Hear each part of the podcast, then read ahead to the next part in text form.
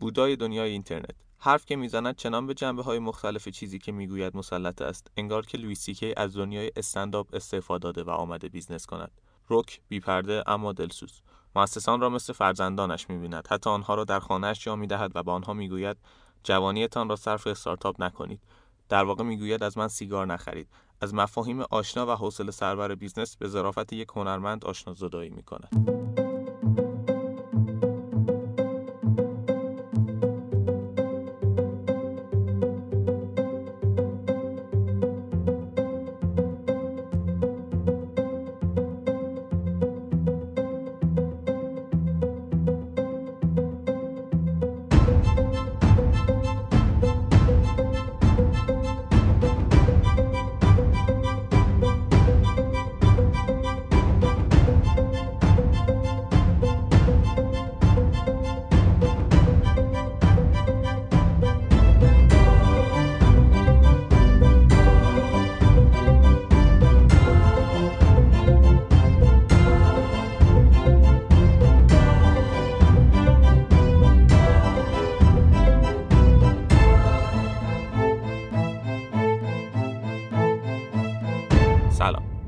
امیدوارم حالتون خوب باشه. فایلی که دارید بهش گوش می‌کنید اپیزود ویژه پادکستیه که بهش میگیم Startbox خبر خوب این که بعد دو تا اپیزود بالاخره iTunes پادکست ما رو قبول کرد و خب این به این معنیه که از این به بعد ما روی تقریبا همه اپلیکیشن های پادگیر در دسترسیم. به سایت پادکست اگر مراجعه کنید startboxpodcast.com اونجا می‌تونید لینک بیشتر اپ های پادگیر رو ببینید و مثل همیشه feed همونجا هست. می‌تونید دستی add کنید به پادکست کچرت. برخلاف بقیه اپیزودهای فصل اول که ما توی هر قسمتش خلاصه یک کتاب استارتاپی رو تعریف می‌کنیم توی این قسمت قرار یه مقاله مهم تاریخ دنیای استارتاپ رو تعریف کنیم. عنوان مقاله هست Do Things That Don't Scale کارهایی رو انجام بده که مقیاس پذیر نیستند نامقیاس پذیرند ما به اختصار ترجمه کردیم مقیاس ناپذیر باش. این مقاله شاید بشه گفت یکی از معروف ترین مقاله های دنیای استارتاپیه. از این جهت که زیاد بهش ارجاع داده میشه تو صحبت های شفای آدمایی که تو این فضا هستن. به چندین زبان ترجمه شده و لینکش توی متنی که همراه پادکست در اپلیکیشن های پادگیر منتشر میشه هست. یه وبسایت حتی ایجاد شده با همین اسم do برای جمع آوری مثال هایی در زمینه توصیه هایی که مقاله داره. توصیه می‌کنم هم وبسایت رو ببینید هم اصل مقاله رو حتما مطالعه کنید. نویسنده مقاله آی پال گراهامه. این آقا بودای دنیای استارتاپه. سال 1996 یه استارتاپ تأسیس می‌کنه به اسم ویا وب کارش این بوده که کمک کنه مردم بدون سواد برنامه نویسی فروشگاه آنلاین بسازن. نمونه داخلی شاید بشه مثلا سازیتو یا کانوا توی یکی از مصاحبه‌هاش می‌گفت که این ایده همون وب اپلیکیشنیه که این روزها می‌شناسیم. توی روزگاری که وب متنی بود تکس بیس بود ایده در نرم افزاری رو داشتن که توی مرورگر کار کنه. امروز خیلی بدیهی این ایده ولی اون زمان واقعا انقلابی بود. در واقع وب اپلیکیشن تولید می‌کردن آی پال گراهام زمانی که مد نبود. بعد یاهو 50 میلیون دلار می‌خره این استارتاپ رو و خب تبدیلش می‌کنه به یاهو استور. اما چیزی که آیپال گراهام بابتش شناخته میشه نه ویا وب که وای کامبینیتوره. یه شتاب دهنده است در واقع معروف ترین و موفق ترین شتاب دهنده دنیاست که روی خیلی از استارتاپ های موفقی که حرفشون رو می‌زنیم سرمایه گذاری کرده. Airbnb، Stripe، Coinbase، Dropbox، Reddit، Docker و در واقع خیلی از مفاهیمی که امروز توی دنیای شتاب دهی وجود داره رو اولین بار Y Combinator آزمایش کرده. ارزش تقریبی سبدشون امروز یه چیزی بزرگتر از 100 میلیارد دلار تخمین زده میشه. بله درسته 100 میلیارد دلار. و توی یه چیزی نزدیک به 2000 تا استارتاپ سرمایه گذاری کرد این پال هم یه فیلسوفه به تمام معناست. چند تا کتاب داره. در مورد استارتاپ نه. در مورد زبان برنامه‌نویسی لیسپ یکی از افراد تاثیرگذار کامیونیتی این زبان برنامه نویسیه حالا توضیح تکنیکال از حوصله پادکست خارجه واقعا. اولین باری که من همین مقالهشون رو خوندم یادم چند ساعتی نمی‌تونستم آروم بگیرم از حجوم ایده هایی که به وجود می آورد یکم آشنا بشیم با روحیاتش. چند وقت پیش یکی یه توییتی کرده بود با این مضمون که آدمای سرخیز برای دنیا قانون گذاشتن و ساعت کاری 9 تا 5 واقعا احمقانه است. نظرم به نظرش نزدیک. آیپال گراهام ریپلای داده بود که من می‌دونم علتش چیه. بیشتر آدمایی که سازمان ها رو اداره می‌کنند سن و سالدار هستن و آدمای مسنن که بچه دار میشن و بچه های کوچیک از پنج صبح بیدارن و نمی‌ذارن پدر مادرشون بخوابن.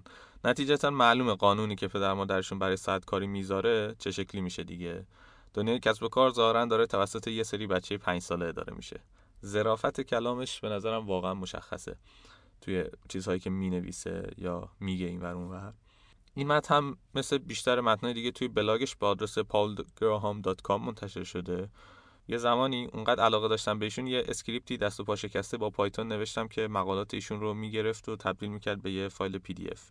لینک اون رو هم می‌ذارم اگر کسی دوست داشت استفاده کنه یا دستی به سر روش بکشه. دیگه با این توضیحات بریم سراغ مقاله اصلی کتاب. من صدرا علیابادی هستم وبلاگ نویس و با کمک همکارام تو شتاب دنده هاب این پادکست رو تولید می‌کنیم.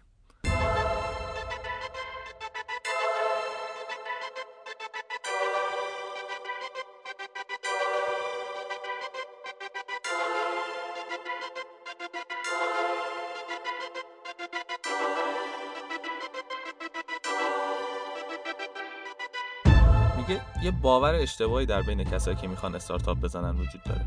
فکر می‌کنن که فضا صفر و یکیه. یا تو یک ایده ای داری یه محصول می‌سازی و می‌ذاری در معرض عموم و کلیک های مردم رو به سمت خودش می‌کشه و تو میلیونر میشی یا نه ایدت خوب نیست و شکست می‌خوری. میگه اینطوری نیست استارتاپ اصلا. استارتاپ ها اگه شکست می‌خورن به خاطر اینکه مؤسساشون تصمیم گرفتن که شکست رو بپذیرن.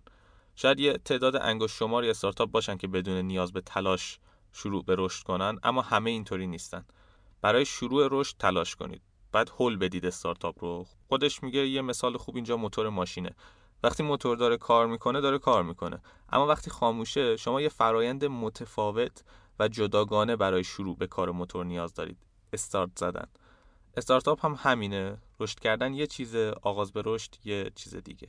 میگه برای همین ما تو Y Combinator به مؤسسا میگیم کارهایی رو انجام بده که مقیاس پذیر نیستن. کارهای انجام بده که اسکیل نمیشن. حالا شروع می‌کنه تو ده بخش با مثال توضیح میده که منظورش از این حرف چیه. استخدام. میگه یکی از عمومی ترین کارهایی که استارتاپ ها باید انجام بدن اینه که یوزرهای اولیه‌شون رو دستی استخدام کنن. از همین رفض رکروت هم استفاده می‌کنه. تقریبا همه استارتاپ ها باید این کار رو انجام بدن. شما نمی‌تونید صبر کنی که کاربرها به سمتت بیان بعد بری از دفترت بیرون و اونها رو وادار کنی که از محصولت استفاده کنن. بعد مثال می‌زنه از Stripe. میگه که Stripe یکی از موفق ترین بیزنس هایی که ما توش سرمایه گذاری کردیم. تو پرانتز این که واقعا هست. اینکه Stripe امروز یکی از بزرگترین استارتاپ های فینتک دنیاست و راهکارهای پرداخت برای بیزنس های خورده ارائه میده. میگه مشکلی که Stripe حل می‌کرد یکی از اورژانسی ترین و مهمترین مشکلاتی بود که یه استارتاپ می‌تونست بره سراغش. اگه فقط یه تیم تو دنیا لایق این بود که به صندلیش تکیه بده و بگه user ها باید بیان دنبال ما اون تیم Stripe بود. ولی اونا بعدا تو YC به شیوه بازاریابی تهاجمیشون تو روزهای اول مشهور شدن.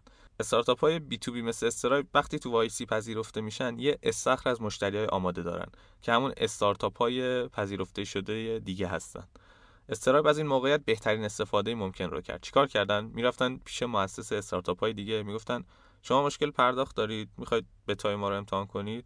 اگر های دیگه موافقت می‌کردن بهشون نمی‌گفت باشه پس لینک محصولمون رو برات میفرستیم. لپتاپ یارو رو می‌گرفتن و براش سیستمشون رو نصب می‌کردن. با است دیگه. میگه دو تا دلیل هست که ها خیلی علاقه ندارن که یوزرها رو دستی و یکی یکی استخدام کنن. دلیل اول یه ترکیبی از خجالتی و تنبل بودنه. ها ترجیح میدن بشینن خونه و کد بزنن تا اینکه برن بیرون با یه سری غریبه صحبت کنن و احتمالا یه عالم نبشنون دست فروش مترو بودن شغل رویایی هیچکی نیست دیگه. اما برای موفقیت استارتاپ نیازه که یکی از فاندرها احتمالا مدیرعامل زمان زیادی رو صرف فروش و marketing کنه. و روزای اول شما به چنین چیزی نیاز دارین. دلیل دوم که founder ها بی خیال این راه میشن که یکی یکی برن با user ها صحبت کنن اینه که این عددهای روزای اول خیلی کوچیک به نظر می‌رسن. ولی حقیقت اینه که همه استارتاپ های بزرگ و معروف هم همینجوری شروع کردن.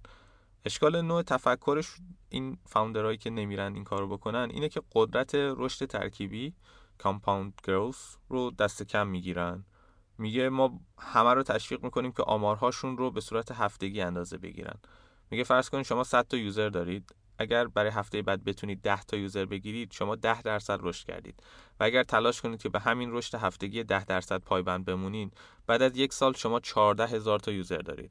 و بعد دو سال شما دو میلیون user دارید. فوق العاده است. میگه البته وقتی می‌خواید 100 هزار user در ماه هفته بگیرید خب این متدای جواب نمیده. ولی اگه بازار وجود داشته باشه شما می‌تونید اینطوری شروع کنید و بعد برید سراغ روش های کمتر دستی. پس کاربرای اولیتون رو خودتون پیدا کنید. یه مثال خوب برای این داستان Airbnb. میگه marketplace خیلی سخته تا استارت بخوره. founder ای Airbnb ولی تو نیویورک در به در خونه به خونه می‌رفتن و کاربر جذب می‌کردن.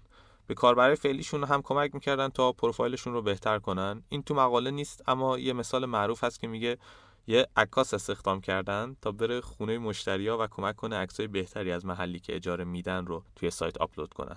آی پالگرام میگه من هر وقت می‌خوام تصویری از این دو نفر به یاد بیارم اینه که کولشون پشتشون بود. چون هر وقت برای شما یا دورهمیای YC می اومدن از فرودگاه داشتن برمیگشتن و این یعنی که توی شهر دیگه بودن و مشغول ثبت نام دستی کاربراشون.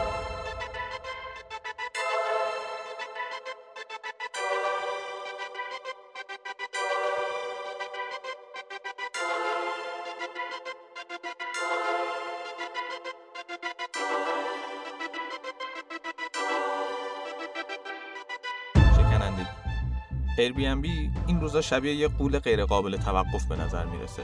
ولی روزای اول که راه افتاده بود اونقدر شکننده بود که سی روز پیاپی بیرون رفتن و ثبت نام دستی یوزرها کمکشون کرد که نمیرن و بتونن ادامه بدن. میگه این شکنندگی روزای اول یه چیزی مخصوص Airbnb نیست. تقریبا همه استارتاپ ها همین شکلی و خب یکی از بزرگترین اشتباهاتی که فاندرهای بی تجربه سرمایه گذارها یا این همه چیدون های توییتری می‌کنن اینه که اونها رو با شرکت های جوندار و رشد کرده مقایسه می‌کنن و میگن که آینده ای ندارن. میگه این کارشون مثل اینه که به یه بچه یه ماه نگاه کنی و بگی هیچ شانسی وجود نداره این مخلوق کوچیک بتونه کاری تو زندگیش انجام بده. میگه اینکه خبرنگارا یا آدمای تاثیرگذار شما رو دست کم بگیرن بیزرره اونا تقریبا همیشه اشتباه می‌کنن. حتی اینکه سرمایه گذار شما و استارتاپتون رو نادیده بگیرن هم جای نگرانی نداره. اونا بعدن که شما رشد کردین برمیگردن و نظرشون رو عوض می‌کنن. ولی خطر بزرگ اینه که خودتون پتانسیل چیزی که دارید می‌سازید رو دست کم بگیرید. میگه این اشتباهیه که من سعی می‌کنم تو YC جلوش رو بگیرم. خیلی ها انجامش میدن. حتی بیل گیتس بعد از اینکه مایکروسافت رو تأسیس کرد ترم بعدی برگشت دانشگاه. البته که سری پشیمون شد و انصراف داد ولی نکته اینه که اگه بیل گیتس می‌دونست که مایکروسافت یک دهم چیزی که امروز هست هم خواهد شد هرگز بر نمیگشت دانشگاه. پس اگه بیل گیتس روزای اول مایکروسافت رو دست کم گرفته طبیعیه که شما هم در معرض این خطر باشید که بچهتون رو دست کم بگیرید. ولی نکنید این کار رو سوال درستی که باید در مورد استارتاپ پرسید این نیست که آیا این استارتاپ می‌تونه دنیا رو تسخیر کنه؟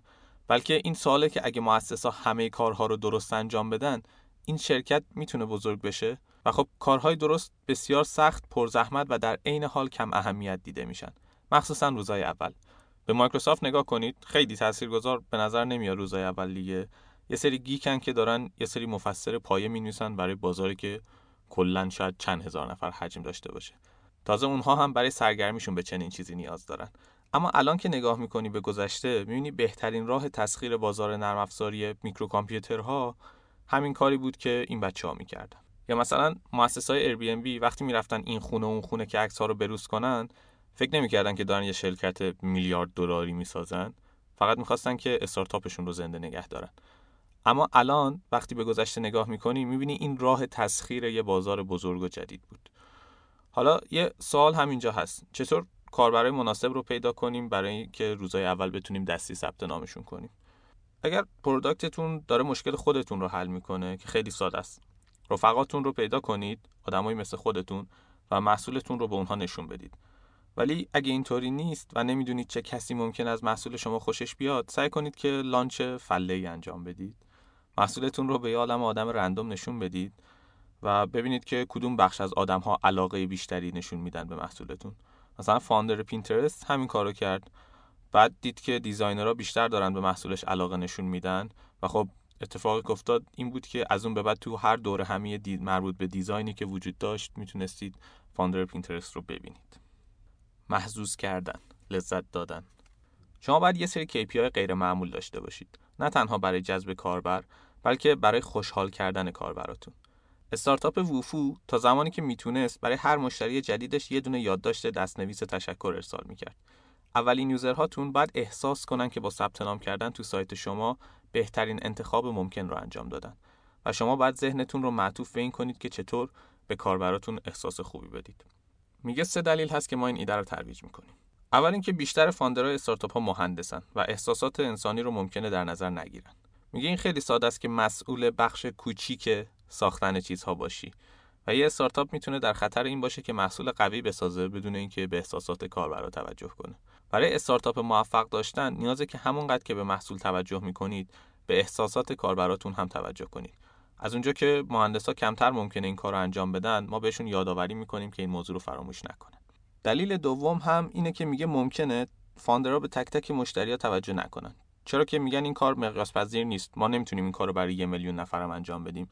میگه هر وقت یه استارتاپ کوچیک این حرف رو می‌زنه بهشون یادآوری می‌کنیم که شما چیزی برای دست دادن ندارید. و اگه امروز برید بیرون و کاری کنید که کار برای اندکتون خیلی خیلی خوشحال باشن شاید بتونید به روزی برسید که تعداد زیادی کاربر داشته باشید و اون موقع ندونید که چطوری می‌تونید اون همه کاربر رو خوشحال نگه دارید. و این یه مشکل عالیه به شرطی که بتونید داشته باشیدش. و ضمن تجربه ما میگه که راههای خوشحال کردن یوزرها راحت تر از اونی که فکر می‌کنید مقیاس پذیر میشه. چرا که عموما همه چیزها راحت تر از اونی که فکر می‌کنیم scale میشن. و دو اینکه وقتی تمرکز رو می‌ذارید روی خوشحال کردن کاربراتون این تبدیل به بخشی از فرهنگ سازمانیتون میشه. و همیشه راههایی خواهید داشت که کاربراتون رو خوشحال کنید. بعد یه جمله خیلی جالب میگه. میگه من تا حالا ندیدم یه استارتاپ که خیلی سخت تلاش می‌کنه user های اولیش رو خوشحال کنه به مسیر اشتباهی بره. جالبه دیگه. این رو آدمی داره میگه که احتمالاً بیشتر از هر کسی روی کره زمین استارتاپ دیده. میگه دلیل سومی که خیلی از founder ها به خوشحالی user هاشون توجه نمی‌کنن اینه که خودشون هیچ وقت چنین توجهی رو از هیچ شرکتی نگرفتن. عموم تجربهشون با شرکت هایی بوده که خودشون مشتریش بودن و اون شرکت ها هم عموما شرکت های خیلی بزرگی بودن تیم کوک هر دفعه که یه نفر لپتاپ می‌خره نمی‌تونه یه یادداشت تشکر دست نویس براش بنویسه ولی شما می‌تونید و همین مزیت رقابتی یه استارتاپ کوچیک به نسبت بزرگ هست.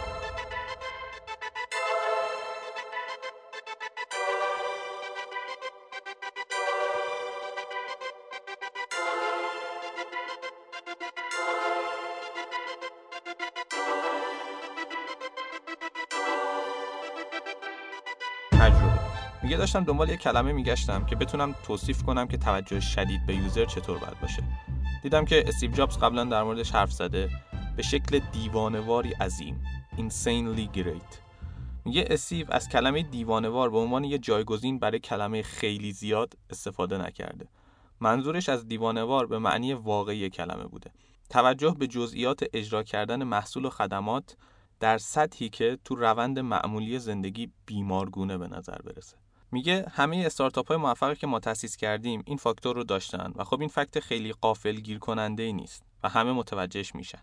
اما چیزی که خیلی از founder های بی تجربه متوجه نمیشن اینه که این توجه به شکل دیوانه‌واری عظیم در یک استارتاپ که روزهای اولش رو میگذرونه چطوری قراره باشه؟ وقتی استیو جابز این حرف رو زد اپل یه شرکت بزرگ بود. جابز هم داشت در مورد مک حرف می‌زد. از مستندات همراه دستگاه تا بسته‌بندیش و می‌گفت که چقدر دقت به این چیزها مهمه. مهندس ها این حرف رو به راحتی متوجه میشن. یه محصول عالی تولید کن بدون نقص. چیزی که آدما به راحتی متوجه نمیشن ولی اینه که این مدل ذهنی تو روزهای اولیه استارتاپ باید چه شکلی باشه. میگه این product شما نیست که باید کامل و بی‌نقص باشه. این تجربه کاربر از کاربر شما بودنه که باید به شکل دیوانه‌واری باشکوه باشه. product شما فقط بخشی از این تجربه است. برای یه شرکت بزرگ مثل اپل ساده است که این تجربه رو با یه product خیلی خیلی عالی برای کاربر فراهم کنه. اما چالش شما اینه که با محصول پر bug و ناقصتون بتونید چنین تجربه‌ای برای کاربرای اولیتون فراهم کنید. احتمالا بتونید چنین کاری انجام بدید اما باید انجامش بدید حتما. بیش از حد در تماس بودن با user های اولیه نه تنها یکی از راههای رشده بلکه بخشی از چرخه feedback گرفتن شما از user هاتون برای بهبود محصولتون هم هست. ساخت محصولات نرم افزاری مثل ساخت محصول اتمی نیست که لازم باشه بی‌نقص انجام بشه. بخش بزرگی از چیزهایی که محصول نیاز داره فقط بعد از اینکه کاربر از محصول استفاده کرد مشخص میشه. لازمه که هرچه سریعتر محصولتون رو در مقابل کاربرا قرار بدید. کمالگرایی عموما یه بهونه خوب برای به تأخیر اندازیه برای به تعویق انداختنه. انتشار محصول رو به تاخیر نندازین. بعدا حسرت روزی رو خواهید خورد که می‌تونستید با تک تک کاربراتون حرف بزنید و نظرشون رو در مورد محصولتون بپرسید. اگه امروز می‌تونید این کار رو انجام بدید حتما انجامش بدید. تو اپیزود یک لین استارتاپ فکر می‌کنم تا حد زیادی درباره این موضوع صحبت کرد. آتش. میگه که شاید یه کلک خوب برای انجام کاری که مقیاس پذیر نیست. هدف گرفتن یه گوشه خیلی کوچیک بازار باشه و تسخیر کامل اون قسمت قبل از اینکه بخوای به سمت بخشای دیگه بازار بری. این کاریه که فیسبوک انجام داد. اولش فقط برای دانشجوی هاروارد ساخته شده بود یه بازار چند هزار نفره. اما طوری ساخته شده بود که اونها فکر می‌کردن سایت برای اونهاست و بخش بزرگی از اونها توی اون ثبت نام کردن. بعد که فیسبوک قصد گسترش دادن پیدا کرد رفت سراغ کالجای دیگه. میگه من همون زمان با زاکربرگ حرف می‌زدم. میگه ما هر دانشگاهی که میریم یه سری لیست جدید از کورس های اون دانشگاه درست می‌کنیم. تا دانشجو حس کنن که وبسایت مال اوناست. حسی مثل خونه داشته باشه فیسبوک. میگه بیشتر استارتاپ هایی که از این استراتژی استفاده می‌کنن به شکل ناخودآگاه این کار انجام میدن. اول یه چیزی می‌سازن برای خودشون و دوستاشون و تبدیل به استفاده کنندگان اولیش میشن و یکم بعدتر متوجه میشن می‌تونن اون رو به یه بازار بزرگتر هم عرضه کنن. اگه استارتاپ B2B دارید بین شرکت ها بهترین early adopter ها استارتاپ ها هستن. به دو دلیل. یکی اینکه اونا تازه شروع کردن و در مورد خیلی از انتخاباشون قطعی نیستن و آماده پذیرفتن ایده های جدیدن. دلیل دیگه هم این که وقتی استارتاپ ها موفق میشن خیلی سریع رشد می‌کنن. خب شما هم با اونها رشد می‌کنید. بعد از این تعریف می‌کنه که مدل YC خوبه برای همین کلی استارتاپ آماده اونجاست و از این جنس تبلیغات. Meraki. این بخش بیشتر به درد استارتاپ های سخت افزاری می‌خوره. فقط این توضیح بدم که Meraki استارتاپ حوزه شبکه بود که router اینا تولید می‌کرد. من خیلی سردر نمیارم. بعدا ظاهرا سیسکو نزدیک یه میلیارد دلار میخرتش میگه برای استارتاپ های سخت افزاری یه عالم کار هست که مصداق همین کارهای مقیاس ناپذیر انجام بده هست. میگه ما حتی یه اصطلاح داریم برای این استارتاپ ها میگیم Meraki کن. که میگه ما تو Meraki سرمایه نذاشتیم اما founder اشو میشناختیم و باشون در ارتباط بودیم. اونا با یه کاری شروع کردن که واقعا مقیاس ناپذیر بود. router ها رو با دست سر هم می‌کردن. استارتاپ های سخت افزاری یه مسئله مرغ و تخم مرغ دارن. حداقل مقدار سفارشی که شما می‌تونی به کارخونه بدی برای چند صد هزار دلار آب می‌خوره. خب مسئله سختی وجود داره. اگر product نداشته باشی نمی‌تونی رشد کنی و نمی‌تونی سرمایه جذب کنی و اگر سرمایه نداشته باشی نمی‌تونی سفارش ثبت کنی. یه مدت طولانی استارتاپ ها روی پول سرمایه گذار حساب می‌کردن برای اینکه این مشکل رو حل کنن. اما خب شما خیلی باید ایدت قانع کننده باشه که یکی همچین پولی بهت بده دیگه. crowdfunding و جمع سپاری خیلی به حل این مشکل کمک کرد ولی من هنوزم به استارتاپ ها میگم که Meraki کنن. مثل کاری که Pebble کرد. Pebble چند صد تا ساعت هوشمند اولی که فروخت رو همه رو با دست سر هم کرد و اگه از اون فاز رد نمی شدن هیچ وقت نمی‌تونستن یه کمپین ده میلیون دلاری روی Kickstarter داشته باشن. میگه مثل توجه به کاربر اولیه سر هم کردن چیزا با دست یکی از بهترین کارهاییه که استارتاپ های سخت افزاری می‌تونن انجام بدن. مشورت. میگه گاهی اوقات ما به مؤسس استارتاپ های بی تو بی توصیه می‌کنیم که یه نسخه خیلی تند روانه از بیش از حد با مشتری در تماس بودن رو پیاده کنن. چیکار کنن؟ یه دونه یوزر رو بردارن بیارن و تلاش کنن که دقیقا محصولی رو بسازن که نیازهای اون کاربر رو کاور می‌کنه. میگه عموما وقتی این کار رو می‌کنن کم کم به محصولی می‌رسن که بقیه کاربرها هم همونو می‌خوان. میگه حتی اگر اون بقیه کاربرها خیلی هم نباشن اما اونها خیلی به جایی که بیشتر کاربرها هستن نزدیک میشن با این کار. میگه تا زمانی که شما بتونید حتی یک user داشته باشید که دارید نیازهاش رو پوشش می‌دید یعنی هنوز تو مسیر ساختن چیزی هستین که کسانی ممکنه بهش نیاز داشته باشن. میگه این خیلی برای یه استارتاپ موضوع مهمیه چون خیلی ها چیزایی می‌سازن که هیچ کس بهش هیچ نیازی نداره. میگه اینطور مشورت گرفتن از user مصداق کاریه که مقیاس پذیر نیست. البته باید حواست باشه که تو دام نیافتی مشورت گرفتن از user و گوش دادن به حرفاش خیلی خوبه. تا زمانی که یوزر بابتش بهتون پول نده. تا زمانی که اونا پول نمیدن و شما به حرفشون گوش می‌دید بسیار هم قدان و متشکر خواهند بود ازتون. اما به محض اینکه ازشون پول بگیرید بابت پشتیبانی این چنینی اونها مخصوصا زمانی که ساعتی پول میدن ازتون انتظار دارن که شما همه کارهاشون رو انجام بدید. میگه یه کار دیگه که میشه اوایل استارتاپ انجام داد خیلی شبیه همین مشورت گرفتنه. استخدام کاربرای بیمیل. یعنی اینکه خودتون از نرم افزارتون به جای یوزر استفاده کنید. مثال می‌زنه میگه زمان ویا وب می‌رفتیم پیش فروشنده می‌گفتیم سایت می‌خوای؟ می‌گفت نه. می‌گفتیم می‌خوای یکی برات بسازیم؟ می‌گفت آره. بعد شروع می‌کردیم با سایت سازمون براشون سایت ساختن. احساس گناه می‌کردیم چون داشتیم به هر قیمتی یوزرهامون رو افزایش می‌دادیم. اما بعدا فهمیدیم که این اتفاقا درست ترین کاری بوده که ما می‌تونستیم انجام بدیم. چرا که به ما یاد می‌داده فروشنده ها چه احساسی دارن. زمانی که از نرم افزار ما استفاده می‌کنن اینجور مواقع چرخه feedback گرفتن تقریبا بلافاصله است. میگه یه بار داشتم یه سایت فروش کفش درست می‌کردم برای یکی از مشتری‌ها. بعد گفتم اه فلان feature رو نیاز داریم. بعد شروع کردم به پیاده سازی feature. چند ساعت بعدش هم feature رو داشتیم همون سایت رو. اینطوری product بسازید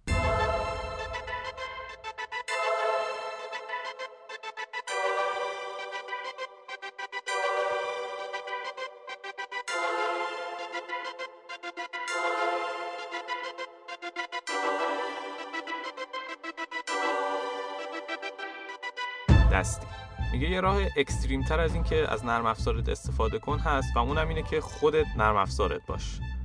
میگه وقتی تعداد کمی user داری یه سری کارها رو میشه دستی انجام داد. با دستی انجام دادن اون کارها و موکول کردن اتوماتیک کردنشون به آینده شما می‌تونید محصول رو زودتر launch کنید سریعتر feedback بگیرید و وقتی هم که می‌خواید واقعا اتومات بشید و خودتون رو از چرخه حذف کنید دقیقا می‌دونید که باید چه چیزی رو بسازید. یادتون هم نره که user ها عموما متوجه نمیشن این موضوع رو و فکر می‌کنن که شما بخشی از ساختار نرم افزاری هستید. یه مثال می‌زنه بازم از Stripe. یه feature ی داشتن ظاهرا به اسم تحویل آنی account که در واقع اصلش این بوده که founder ها اون پشت user ها رو دستی وارد database می‌کردن و تحویل می‌دادن. پا رو فراتر می‌ذاره بعد میگه بعضی استارتاپ ها می‌تونن 100 درصد دستی باشن تو روزای اول. میگه اگه می‌تونید مشکل یه نفر رو حل کنید اون رو دستی انجام بدید و پیش برید تا زمانی که دیگه نتونید. بعد اون زمان bottleneck ها و موانع رو اتومات کنید.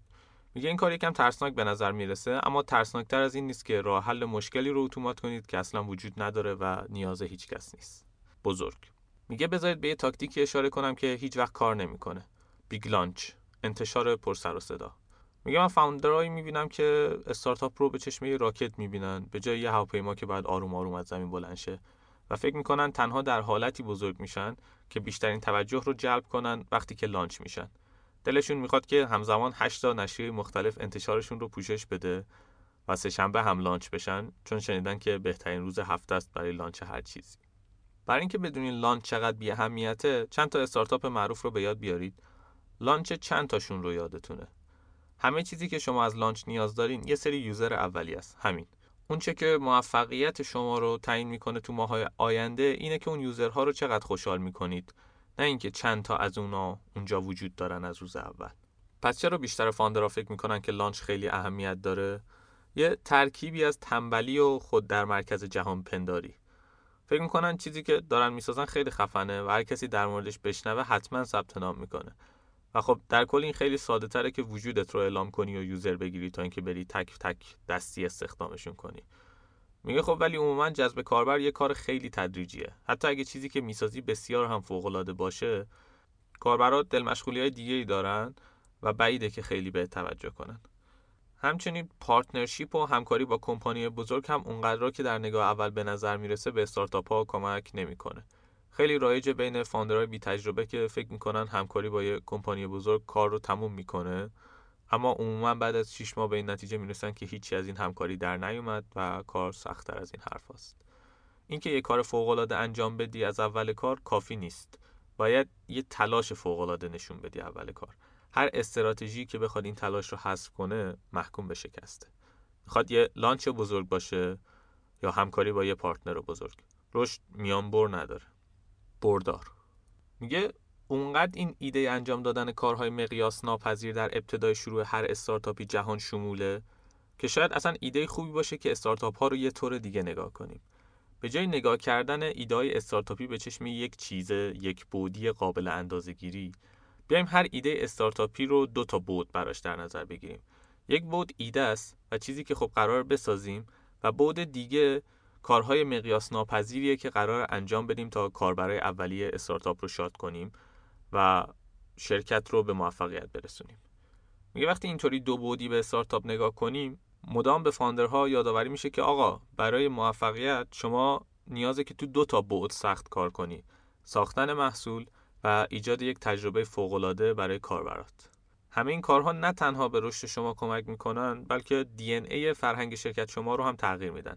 اگر یه زمانی که کوچیکی برای جذب کاربر اگریسیوی احتمالا زمانی که بزرگ بشی هم برای جذب کاربر اگریسیو باشی. و از همه مهمتر وقتی که برای شاد بودن یوزرهات ارزش قائلی زمانی که کمتر از تعداد انگشتای دستن احتمالا زمانی که بزرگ بشه شرکتت هم براشون ارزش قائل خواهی بود. این قسمت هم تقریبا تموم شد. من از سایت dothingsthatdon'tscale.com چند تا مثال از کارهای مقیاس ناپذیر رو می‌خونم که مثالهای بیشتری تو ذهنمون داشته باشیم. مؤسسه استارتاپ سیدی بیبی که بعدا 20 میلیون دلار فروخت شرکتش رو ساعتها موسیقی رو گوش می‌داد تا برای هر کاربرش به سلیقه کاربر یه پلیلیست درست کنه. استارتاپ وان آپ برای هر ثبت نام جدید یه ویدیو ضبط می‌کردن و میفرستادن به جای ایمیل های نرمال ثبت نام. Tinder 15 هزار تا user اولش رو با رفتن به سفرهای جاده‌ای و پارتی گرفتن تو شهرهای مختلف جذب کرد. مؤسس Homejoy رفت یه مدتی توی شرکت نظافتی کار کرد تا با فرایندها آشنا بشه و ببینه چطوری می‌تونه اتومات کنه این داستان رو. مؤسس Design Pickle روی live فیسبوکش یه rap freestyle اجرا کرد و از 130 تا از مشتریهاش تشکر کرد. این ویدیوش بامزه است لینکش رو توی show note ها می‌ذارم ببین. و خب همین این پادکست تو دل شتاب هاب تولید شده. اگر استارتاپ دارید یا می‌خواهید داشته باشید به سایتمون یه سر بزنید mcihubacc.com